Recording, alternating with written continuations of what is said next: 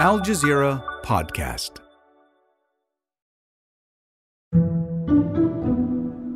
When Hugo Arroyo was deported to Mexico from the United States after 25 years, he was suffering from a heroin addiction. I was using heroin, but now heroin is too weak. Now, Hugo takes fentanyl because, he says, it's stronger and makes it easier for him to deal with the distance from his family and the lack of job opportunities in Mexico. It is difficult to have families so far away, and I can't see them or help them.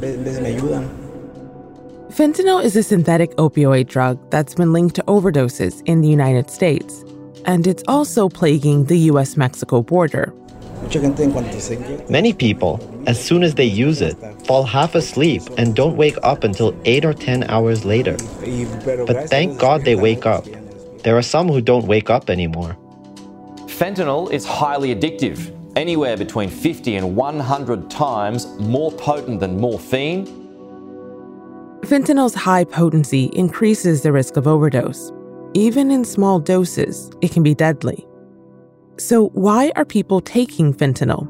And what's being done to tackle the issue in Mexico? I'm Malika Bilal, and this is The Take.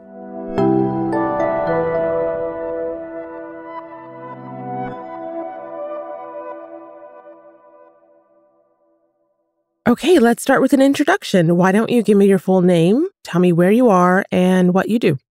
Well, my name is Alicia Fabregas. I'm a freelance reporter and photographer, and I'm from Barcelona, Spain, but I'm currently based in Tijuana, Mexico. I'm talking to journalist Alicia Fabregas. She wrote a piece about the effects of fentanyl on the city of Tijuana for AlJazeera.com. What brought you to the fentanyl crisis? Well, it's something that you can see here. It's it's easy to see it in the streets, people using drugs. I was out to do grocery shopping in my neighborhood, and in one of the main streets of this neighborhood, I saw a man lying in the street unconscious. So he was not breathing. And it was during the morning, so there were more people. And the Red Cross was providing emergency care and they gave him naloxone. That is a medication that reverses the effects of opioids. So he started breathing again. He was back to life. And the, the emergency workers told him that he went into respiratory arrest after using drugs, and that maybe these drugs might have been mixed with fentanyl, but that they don't have the tools to confirm what kind of substance it was. Mm. So I, I decided to start investigating and do this story. So you witnessed what looked like an overdose on a main street in Tijuana, mm-hmm. and that led you to want to explore this issue more. So let's start with what fentanyl is. Some people may know it as a pretty powerful synthetic opioid, a pharmaceutical drug that doctors might prescribe to someone to treat severe pain after, say, surgery or a medical procedure. How is it being used in Mexico? There are two types of fentanyl in Mexico, in the US, and worldwide. And this is the legal fentanyl and illegal fentanyl. And this is a key difference because the first one, legal fentanyl, is prescribed by a doctor in the US and here in Mexico. And the second one, illegal fentanyl, is sold in the black market and is more dangerous and linked to more deaths, more fatal overdoses, because we don't know what it contains. This is mainly the difference also between the situation in the US and the situation here. Because in the US, it all started due to an excessive prescription for these opioids. And then people became addicted and began looking for fentanyl also in other places, not only pharmacies, but also in the black market. People were given opioids to deal with issues such as chronic pain, but then they became addicted. Doctors have prescribed these medications, sometimes for legitimate reasons, and then the addiction comes afterwards. But here it was not like that. Here in Mexico, legal fentanyl is also used by doctors, but for very specific cases, not like in the US.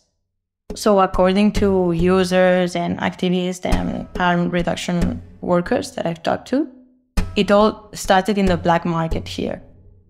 Alicia says that people were buying fentanyl on the street, and it was sometimes mixed with other drugs, a combination that can be fatal. And while fentanyl addiction and overdoses have long been a problem in the US, things have looked different on the other side of the border. Here, the situation is quite new. So, what users told me, and also harm reduction workers, it was, yeah, like a couple of years ago that it all exploded here and they started seeing lots of overdoses. And one of the main problems, at least here in Mexico, is that sometimes they don't know how powerful this drug is. And sometimes they, they use it as it was heroin, for example, or other substances. They use the same dose, and that's what killed them. You mentioned it being available on the black market, which is the problem. So, when it's on the black market, do people know that they're getting fentanyl? Here, often it's mixed with other drugs, or the drug users don't know what they are buying. Fentanyl is evident here, but also hidden, because many may not even know they're taking it.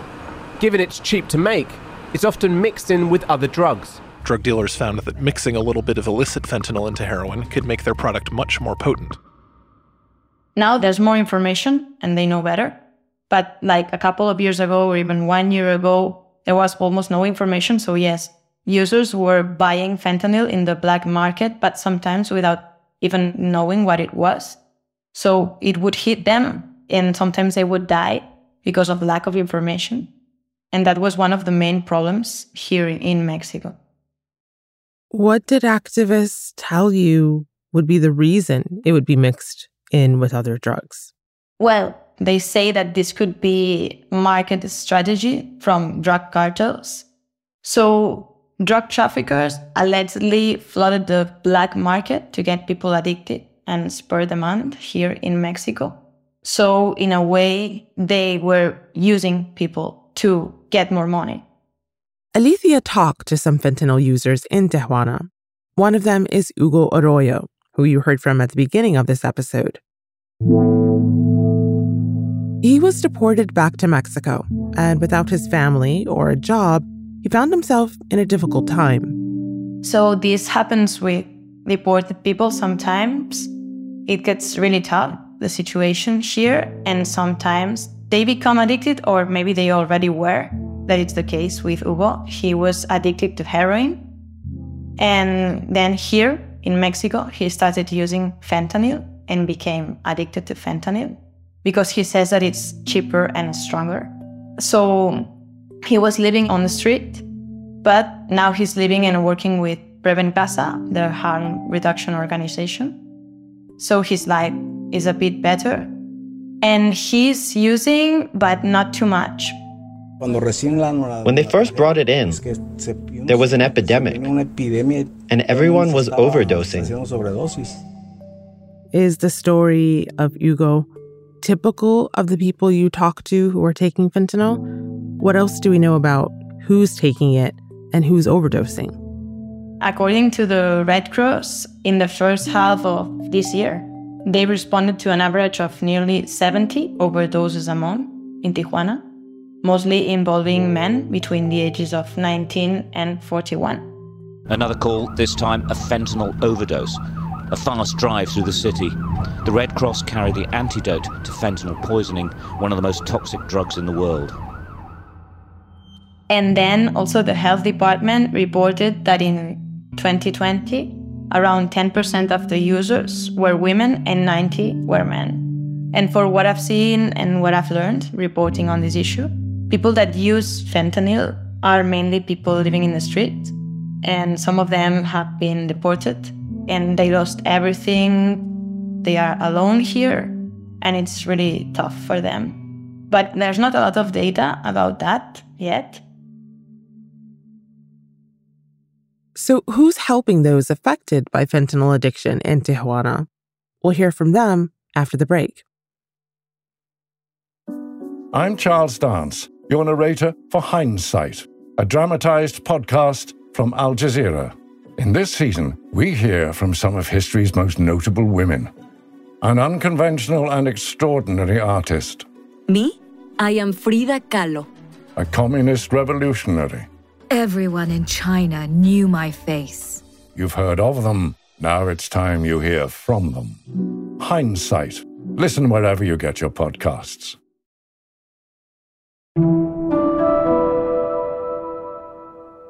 So, Alicia, let's talk about the people trying to tackle this fentanyl addiction.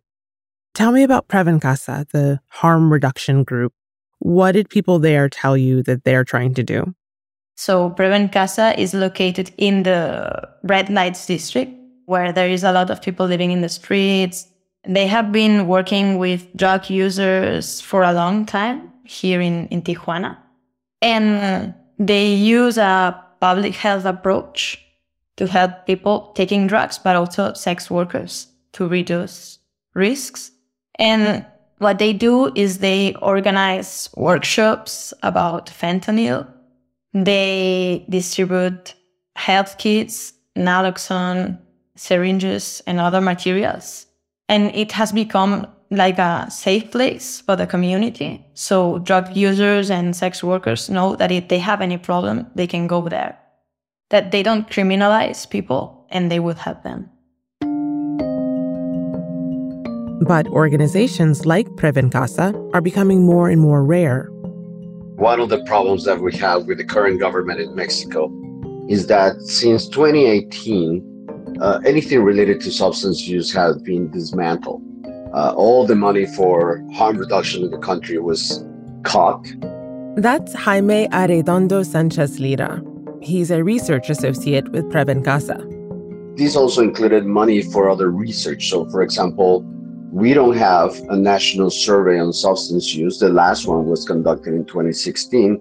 And this has made it really difficult to trying to understand where is the prevalence of substance use in many parts of the country. Jaime says that budget cuts are interfering with treatment for overdoses and treatment with methadone, a drug used to help with narcotic addiction. Unfortunately, right now in Mexico, we are experiencing the consequences of an international drug market, and we as drug producers have adapted to that. So, right now, we have many people who, because the government is no longer providing methadone, ended up into a more toxic drug market with fentanyl. This will lead to more overdoses, but also make it more difficult for people to try to quit so we're kind of at a perfect storm where we have a more toxic drug supply, less harm reduction, less resources for civil society organizations who help out with deal with substance use, and more stigma and fear against people who use drugs in the country. Buenas tardes. A few months ago, the Mexican government released figures on opioid use and on overdose deaths. And it was in a press conference led by the president, Andres Manuel Lopez Obrador. Buenos dias. In it, the Undersecretary of Prevention and Health Promotion says eh, there were 19 opioid related deaths in Mexico in 2021, and that's down from 26 in 2020.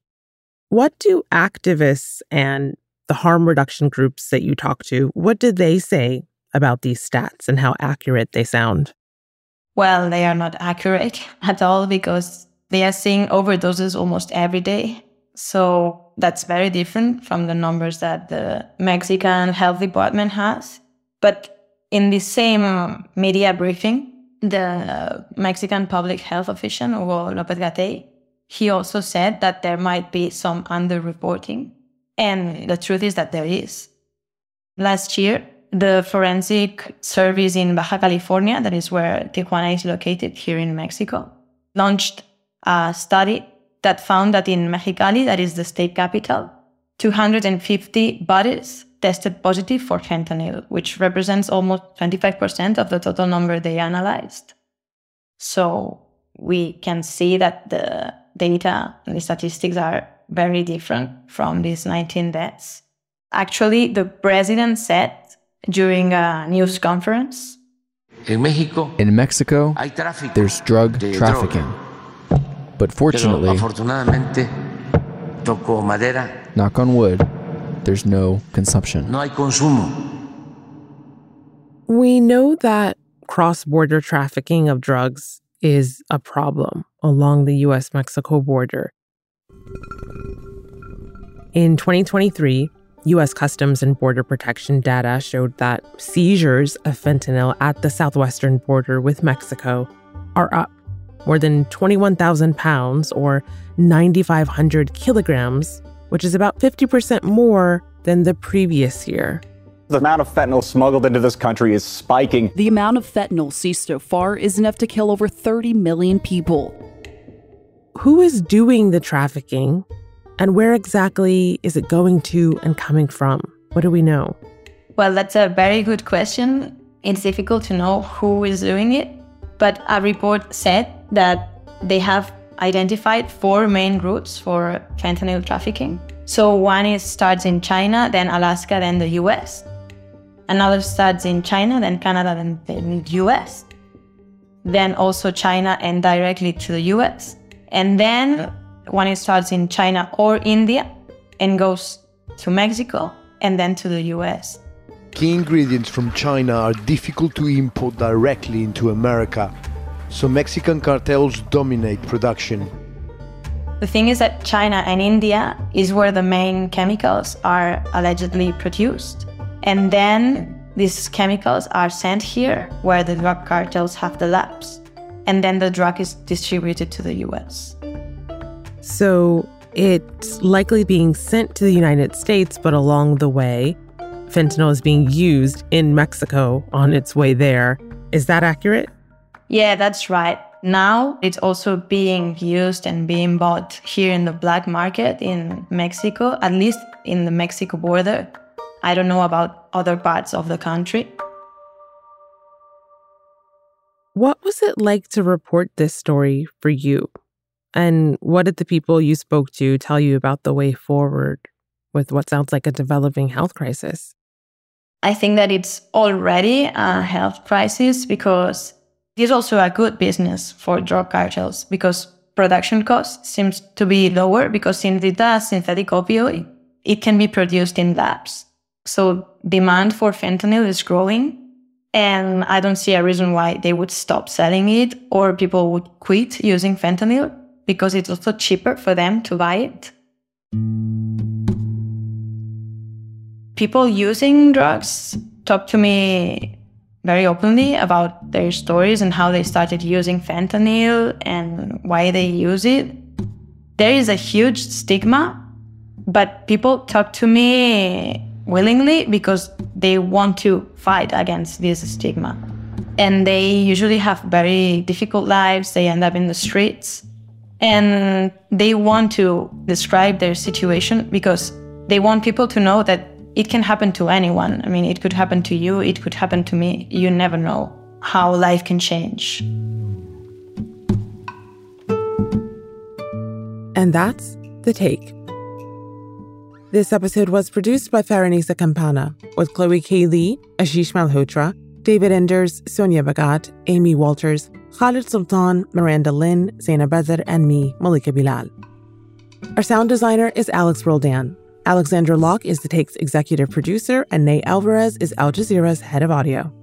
We'll be back.